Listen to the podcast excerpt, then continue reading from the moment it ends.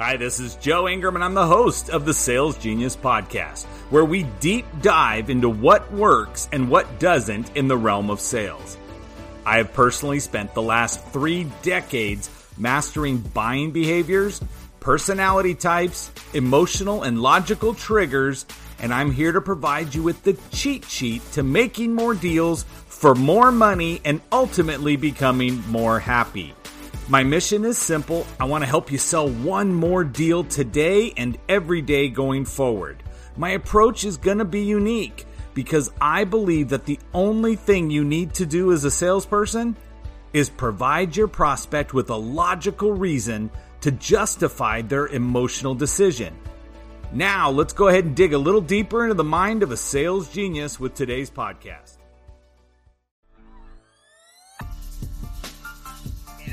Just say that um, you know Joe has has done this for many many years in the area of sales for a lot of different corporations and a lot of different industries. He's done a lot with the automotive industry, but he has done a lot with a lot of different industries. When he's talking to you, what I want you to do is I really want you to think about how can you take what he says, apply it to your business, your industry, and your your style perfect person, don't pretend to be a perfect person. If you're not, you know, uh, Andy Frisella, don't be Andy Frisella. Be fucking Joe. It's Dave Meltzer for some Q and A for the day. Hi, Joe. Good to see you. Thanks, Joe. I appreciate that. It was good meeting you too, man. Hey, Joe, tell, tell everybody where they can find you and tell everyone where they're going to be because I'm sure there's a bunch of people who have seen you on here before and they see you on social and, you know, you're keeping it real.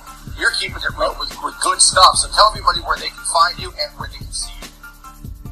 Joe Ingram has the, uh, he's very powerful sales techniques. If you're in the auto industry, I'll definitely contact him. He's a great guy. He knows all the tricks and the treats in the auto industry business. So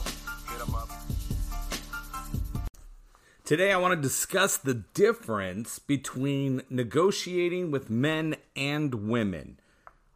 Now, one of the biggest things when you're face to face with a man or a woman, so let's look at it this way me being a man, if you are the female in the negotiation process where I am the salesperson, it is absolutely imperative that I align you in the desk, in the sitting area, wherever we're going to be talking, where I can be directly across from you. What I need to do is I need to put my shoulders in direct alignment with your shoulders. Now, it's not a stare longingly into my eyes kind of deal, but I need to be putting my shoulders directly across from the, the woman in the group. And the reason I need to do that is because that is what's considered by for women and it's instinctual, it's all unconscious that that is open and honest behavior. So if you ever think about it, you're to have uh, if you ever watch a movie where a young teenage girl gets her first kiss, she grabs her best friend, runs up the stairs, jumps up on the bed, sits down and how do they sit? They sit Indian style, knee to knee, shoulder to shoulder and tell me everything and they start explaining things out. Now, instinctually for men, if you are to go shoulder to shoulder, that means we're about to go to blows. That means we are about to fight. It's a posturing position to say that I'm angry, I'm upset, and we're going to go. And it's very, very confrontational. So there's a difference between men and women and selling to them. So understand women if you are sitting down and instinctually trying to sell to a man or just talking to a man where you keep putting your shoulders square to his to talk to him he views it as confrontational and breaks away you think because he broke away from that interaction that he's being dishonest and it's not it's you being confrontational and if you stop and look back in this right guys you've said it to to women before where you were like, she's always coming at me. It's like I can't say anything and she's just jumping down my throat and coming after me and blah blah blah. And women, you're like, I don't know what it is. Every time I try to talk to him, he walks away. He he turns away from me and he doesn't listen to me. Men communicate side by side. So, guys, we can jump in the car and drive to Atlantic City right? We can drive all the way to Maine, right? And we're on the West Coast out here. So if we do that and we drive all the way across country, we don't have to turn towards another. But yet, if you stop and realize that for women, they will always turn in the car seat. Even two ladies going down the road together, the one driving is still twisted towards the passenger, and the passenger usually has a left knee, right, up next to the center console and facing that direction because they're looking for that interaction and that feeling of security. So, as a as a man selling to a couple, you need to put the woman in the desk directly across from you so that you can align your shoulders. And here's the tough part, guys.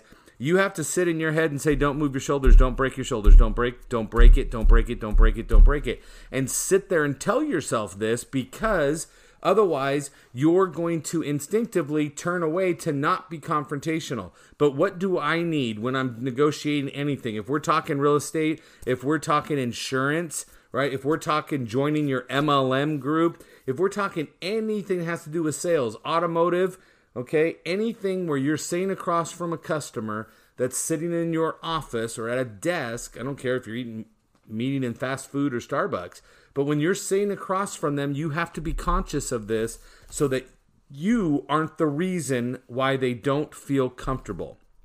So if there is a couple and I and we're sitting at a four person table, okay, and if it's if it's lined up where on one side of the table is seat one, seat two, and then on the other side is three and four. So one's across from three, two is across from four. So if I'm sitting there and I'm sitting in number two, I need to have the woman at number four, and then the man will be at number three. If I'm at number one, she needs to be at number three and him at number four. Okay, why? Because if I can instinctively keep myself there, and aligning my shoulders to hers, I'm automatically at an angle to the man. So then there's no confrontation with the man. So I'm sitting back going, okay, great. This is what I have and this is what I need. And I'm going to put all of this together so that I can make myself a deal. So now that I have her directly across from me and I'm fighting every urge I have to keep my shoulders aligned with her and I am looking at the at the the man in the group as we talk as we go back and forth and negotiate nothing feels incorrect except on my side for me as a guy, it's going to feel odd because I need I, I'm I'm in that confrontational spot. Now, women, if you were me in the scenario in seat number one, you still have to have that lady across from you in number three and him at at number four. Don't put yourself directly across from the man thinking that you're going to do it because he will immediately shift in his chair and twist. So he will twist away from you in the chair. Guys, you can do this all day long. I know I go out with my buddy Bob. We will go out into a group of people. We'll we'll sit there and I will laugh and say, "Okay, I'm going to walk this person around the room." Okay? It doesn't have to be somebody you're directly in front of, meaning they're within 3 feet of you. This could be across a room. It is unconsciously uncomfortable for a man to have his shoulders squared with another guy. So I will sit across the room, see somebody across the room, and I'll say, okay, I need to move that guy down to the other side. So I will, across the room with people in between us, I will set myself up where I can have a straight shot to see him, and I will square my shoulders to him. I will still talk to everybody else that's around me by twisting my head, but I'll keep my shoulders squared. That individual, within a matter of 15 seconds, will then shift his body or physically move and then I can just sit there and push this person all around the room just because I understand how people react and I understand how people are. So when I'm negotiating, right? So either if I'm the man or the woman in the deal and I'm sitting in seat number 1 and the the woman is in seat 3 and the man's in 4, when I get up for any reason to go get a glass of water for anybody, to go negotiate more deals, to get numbers, to to plug something into a computer to come back. When I walk away, the woman that's sitting across in seat three will look to the the man in seat four and say, "I don't know what it is." But I trust this person or I like this person. And we've already gone through this before. You and I have, have talked about it. The steps to a sale is like, listen, believe, and buy. So if I get them to like me first, they can they can actually listen to me. And if they listen to me, they just may believe me. And once they start believing me, they now can buy from me. That's what I want you to understand is how do we control the like on an unconscious physical level? You can say everything right, but if your body posturing is wrong, and I'm not talking body language, I'm talking body posturing yours to theirs. If you're doing it wrong, ladies, if you're walking straight up to a guy to tell him what a great deal you got with your sales manager, right? Or you just talked to the uh, agency and you got him a discount on his uh, insurance because of his health, and you got somebody to go look the other way on something. If you come up and you square your shoulders to them, you are taking a chance at losing the deal. You need to go against your nature and twist apart from that person. If you ever see three guys four guys standing together in a group, if you notice that I, I, always say if they if they're all holding a two by four in their hands, they'll make a V in between each other. Because the boards will end up touching at the end but nobody would be straight across. You won't have any parallel lines in there because of the fact that they're not going to put their shoulders aligned with the other person's shoulders. If you think about it, you could be sitting anywhere and across the street you see two guys go shoulder to shoulder talking at each other and they don't even have to you don't have to hear anything. But that body language says, "Wow, they're about to go to blows. They're about to fight." So you need to be cautious of that because if I'm a guy and I'm treating the lady as if she's a guy, I'm coming off to her unconsciously as a liar or somebody who shouldn't be trusted. So that's what I need everybody to focus on. That's what I want you to take away from this episode and go, you know what? This makes sense. This is right. Go and check with your spouse. Go check with somebody that you know. Go and pay attention. Guys, go grab your girl, hold her by the shoulders. So you reach over and you put your shoulder to hers, hold her by the arms, and tell her she's the most beautiful thing you've seen ever. Okay? And then make sure you're holding on to her arms because the knees are going to get weak and they're going to funnel down.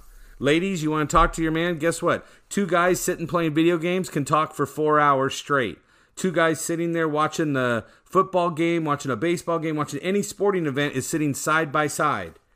When you come in and you demand them to turn to you, to look at you, to talk to you, okay, when you do that, it breaks them and becomes confrontational. So at the commercial break, go ahead and have a conversation with them, but sit next to them and have the conversation.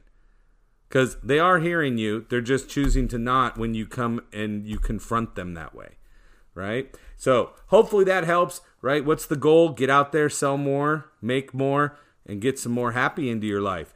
I appreciate you all. Take care. Thanks for choosing to spend your time with us here at the Sales Genius Podcast. If your company is looking to increase sales or is having an event that would benefit from one of the Sales Genius team members attending, please look us up on the web at salesgenius.live, salesgenius.live. Don't forget to like this episode, subscribe to the channel, and share it out to the world. Until next time, remember more deals, more money, more happy. Now go out there and close a deal.